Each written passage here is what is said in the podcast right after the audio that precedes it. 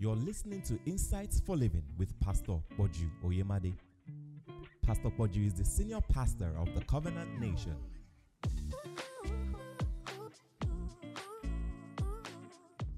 This morning, we want to continue on uh, uh, teaching on the subject of faith.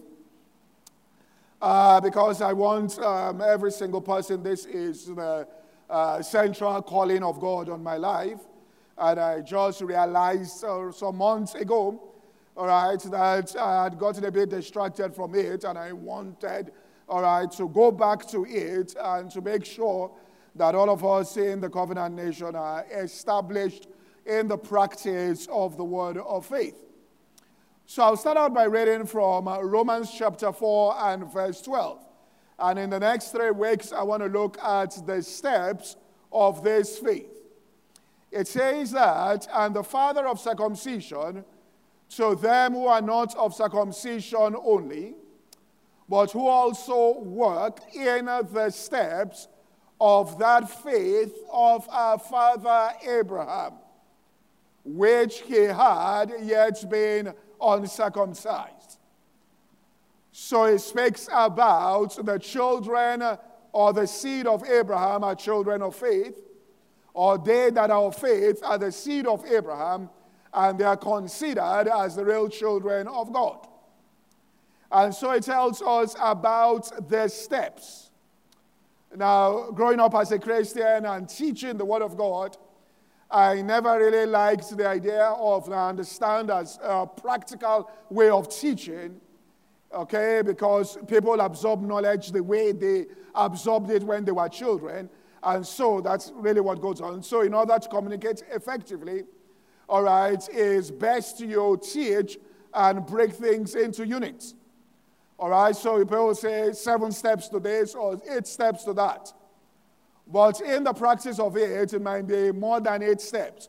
Or the Holy Ghost might ask a person, and when you start using eight, five, six steps, uh, it can get so mechanical that people memorize the steps and just deploy those steps without the direction of the Holy Spirit, the guidance of the Holy Spirit in the application of the Word of God. And then when I got into trouble and it doesn't work, they say, Well, you told us these were the five steps. But here in this scripture, it actually talks about the steps. In other words, these were the steps that Abraham took in walking by faith or operating in faith. And so we want to look at the steps of that faith of Abraham and understand that when we are operating in faith to get supernatural results, we follow through on these steps. Romans 4:17 begins to tell us about the steps. As it is written, I have made thee a father of many nations before him whom he believed, even God. First thing, who quickeneth the dead. Second thing, calleth those things that be not as though they were. Third thing, who against hope believed in hope that he might be a father of many nations, according to what was spoken, so shall thy seed be. Fourth principle there, and be not weak in faith. How did I do that? Not considering his own body now dead, yet the deadness of Sarah's womb. But it says, staggered not at the promise of God through unbelief, but was strong in faith, giving glory to God, and being fully persuaded that that which God had promised, God was also able to perform. The Bible says it was imputed unto him for righteousness. So I want to look at these steps and break them down in the next three weeks. So we start out with the first one. It says in Romans 4 and verse 17, it says, As it is written, I have made thee a father of many nations before him whom he believed, even God that first quickened the dead. That's quickened Abraham. And then the next thing, calleth into existence those things that be not as though they are or were. The word quicken is an old English word for giving life. In other words, he first gave life, the life of that project to Abraham. And then after that, Abraham started, was the next instruction, start calling into existence those things that I've shown you as though they were. In other words, if you are going to bring anything into existence, you must speak the language of faith. And the language of faith does not put the promise of God in the future, doesn't say that God, all right, is going to do this for me one day with all certainty, but talks about it as either something that you already experienced, if it's a one off thing, or something that you are experiencing, making use of, or interacting with at this particular moment if it's present continuous. In other words, you call it into existence by talking about it as though it were. That is, it's in existence in my life now. That's how I call it from the realm of the spirit into the natural realm. So faith has a language. And first thing is that he gives life. And after he gives life, he then says, change. So he called Abraham and said, change your name.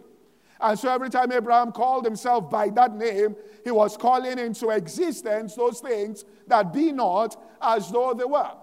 Every time he answered to that name, he was responding to the promise that God had made unto him, was calling himself something or somebody who apparently with the physical eyes, he definitely wasn't. But by doing that, he was calling that thing out of the realm of the spirit right into the physical realm. And so faith starts with the quickening. We'll look at that this morning. And then after you are quickened, it says the next thing is there must be sound. In other words, life and then sound. When a baby is born, how do you know the baby has life? Because of the sound, which means sound is an indication of new life. And so once God gives life, He says the sound that is coming out of you must change. Uh, you don't start talking about what you are going through. If you talk about what you are going through, you will go through it for the rest of your life. You'll start talking about where you are going to as something that you are experiencing right now in your life. In other words, you are calling it into existence as though it were or it is. It is a present reality or is something that you have already experienced. We're going to it in detail. So let's assume you have, you have put out your faith for a job. The declaration should be sound like this I, all right, am experiencing great joy and fulfillment at this particular new job that I got, all right, a few weeks ago. Interacting with the people on this job has been something that you are calling that experience into existence as though it were. You are not talking about the fact that, listen, I'm looking for a job, I'm looking for a job, and saying that. You are, and this is to your own self, all right, not to other people here in this practice. It is to your own self here. And you have a declaration of faith where you give sound, all right, to that particular thing that has been quickened. So it starts with the quickening. So here is how it begins. God took man from the dust of the ground in Genesis chapter 2 and verse 7 and breathed into him that breath of life. That's the starting point. And the Bible says, and man became a living soul. In other words, first thing was the breath of life. And then it says, man became a living soul, became a conscious being. Or, the Hebrew sages tell us, the original translation in Hebrew reads this way And God breathed into man the breath of life, and man became another speaking spirit like God. So he breathes life into you, and the next thing it says, you are now a speaking spirit. You are to start giving voice to what I have placed on the inside of you. And it tells us, according to that which is written, a father of many nations have I made thee. In other words, that life was transferred and that breath entered into Abraham by that which was written concerning him, which is a father of many nations have I made thee. And one of the reasons why we are given the scripture is that it's through the scriptures that God breathes life on the inside of us. And when that life comes in by a word that He shows us, then He says, start giving sound to this particular word. So we have this in 2 Timothy chapter 3 and verse 16. All scripture, remember, it starts out according to that which is written. He was quickened by that. All scripture is given by the inspiration. That word inspiration is the same word that is called breath.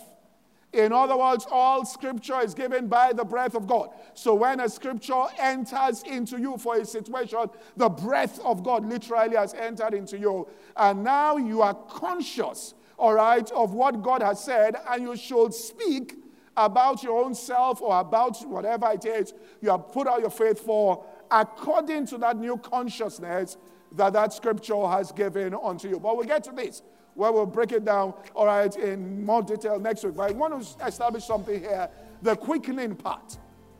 And I want to show a prayer that cannot be denied. And this was what Jesus was talking about when he said, Ask, and you shall receive. When he said, Seek, and you shall, not may, you shall find.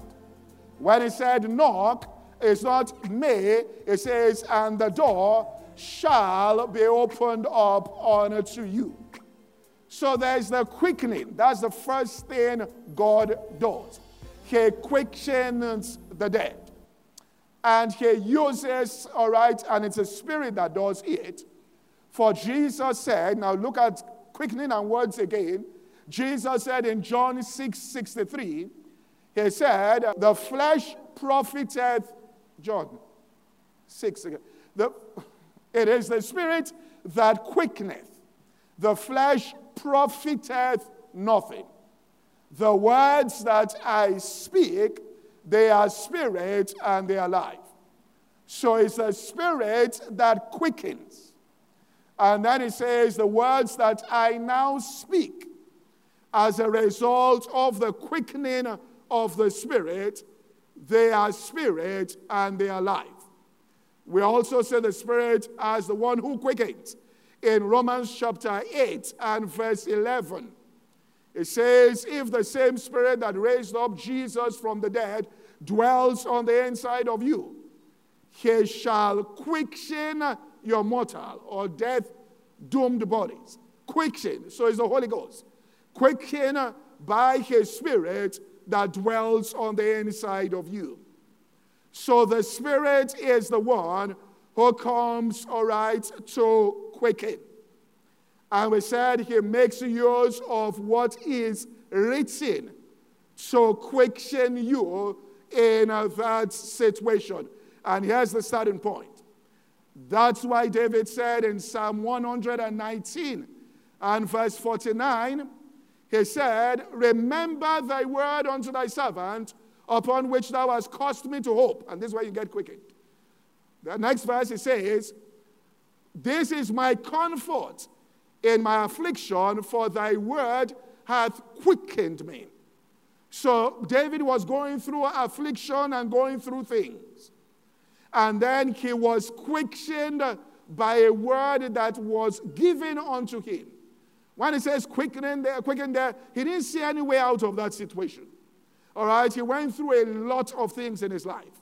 And he was talking about one of the times he went through it. And he said it was great affliction. He didn't understand all right, how he could ever get out of this situation. That's why it's called quicken the dead, which means as far as it's concerned, this is a dead case. Nothing can happen here again. It's dead. Closed end. But God comes to quicken to actually give hope. And he received comfort for that affliction, which means God showed him that, look, this is the way out. For with every temptation, he has prepared a way of escape. And he showed him, and, and he says, I was comforted. Just reading it, I became comforted, right? It, it soothed my soul. I was quickened. I was energized by that particular word you gave. God breathed into David at that particular point the breath of life through the scriptures. And it's the Holy Spirit who is responsible, all right, to get that job done for us. He is the one that quickens. So, in approaching things, this is what I want to show this morning here. All right, let us start with the Holy Spirit. And I explain what I mean. Let's not start with our own selves. Let us start with the Holy Spirit. For Galatians chapter 3 and verse 3 tells us, it says, Are you so foolish, having begun in the Spirit? Are you now trying to perfect yourself in the flesh by your own effort? So you begin in the Spirit. Uh, your start is the Holy Spirit that actually starts this thing. I want to show that the Holy Spirit is the one that gives hope. The Holy Spirit is the one that administers faith. The Holy Spirit is also responsible for love, which means throughout the entire process.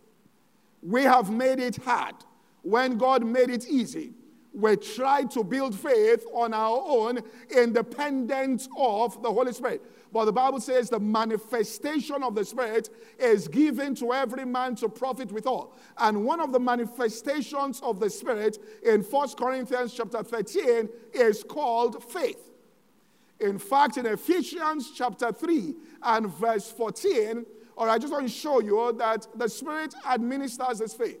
For this cause I bow my knees to the Father of our Lord Jesus Christ, that you, the whole family on earth and heaven, that you obey, next verse, that he will grant you according to the riches of his glory to be strengthened with might by his Spirit in your inner man, that Christ may dwell in your heart by faith, and that you will be rooted and grounded in love.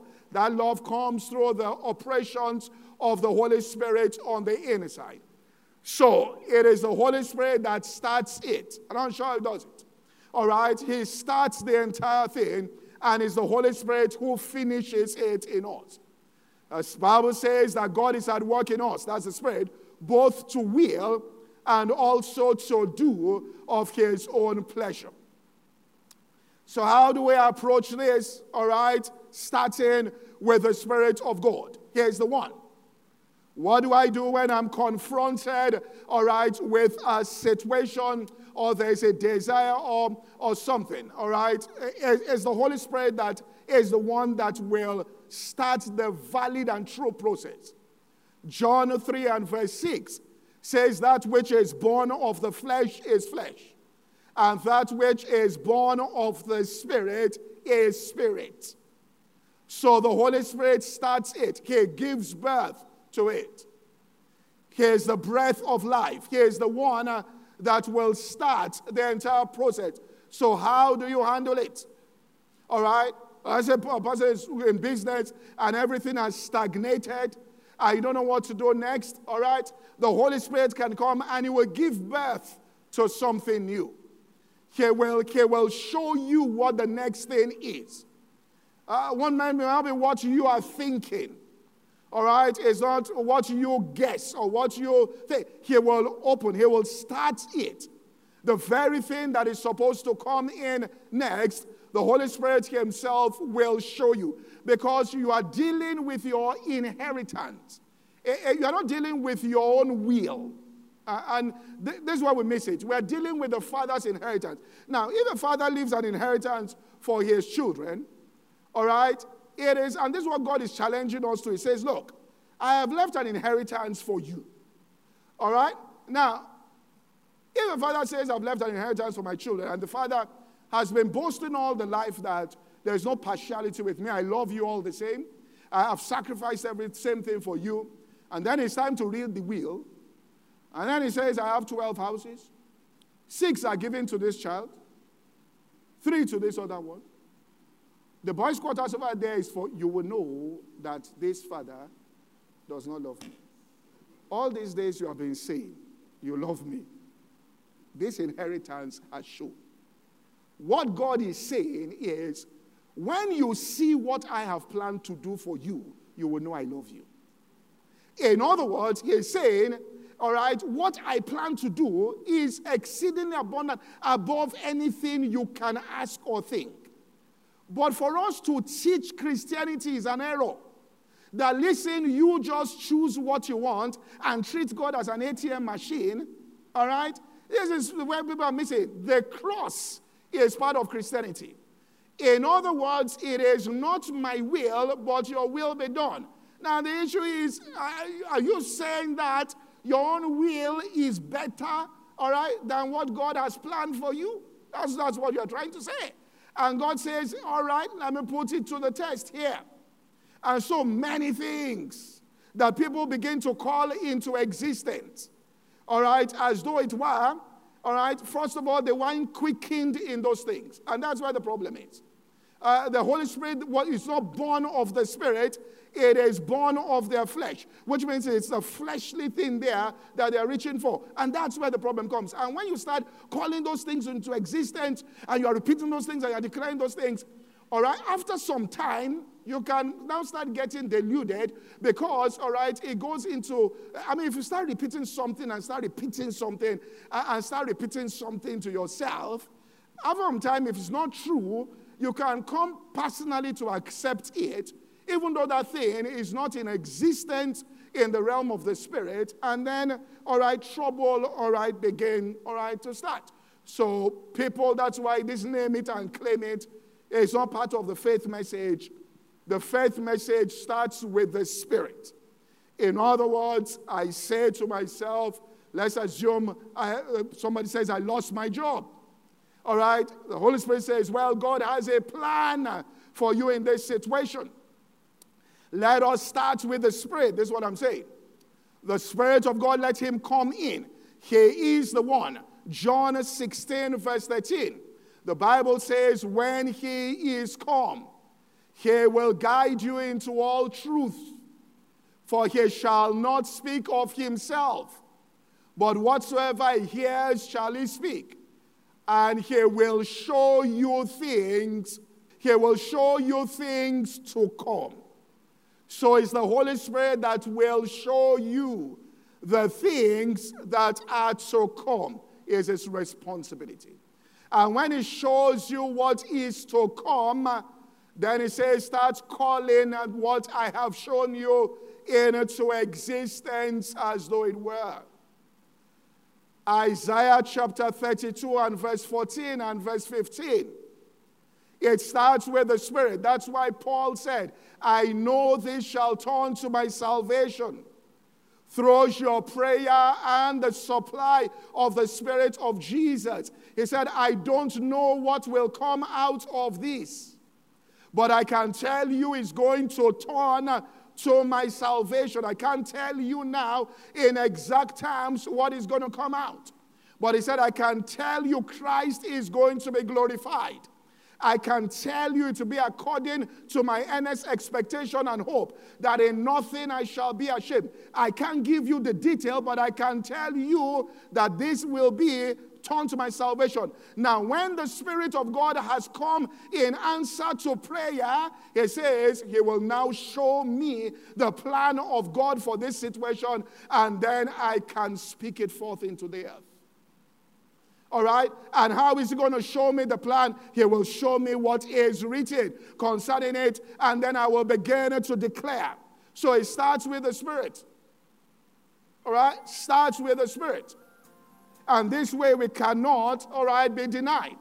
That's the blessing.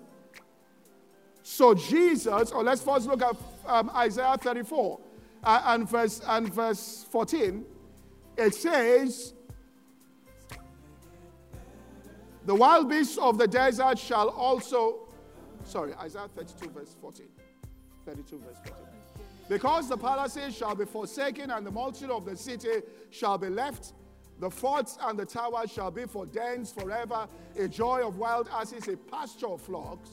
It says all this is going on until the Spirit be poured upon us from on high. This podcast is brought to you by the Covenant Nation.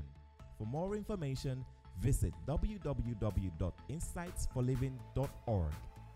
Thank you and God bless.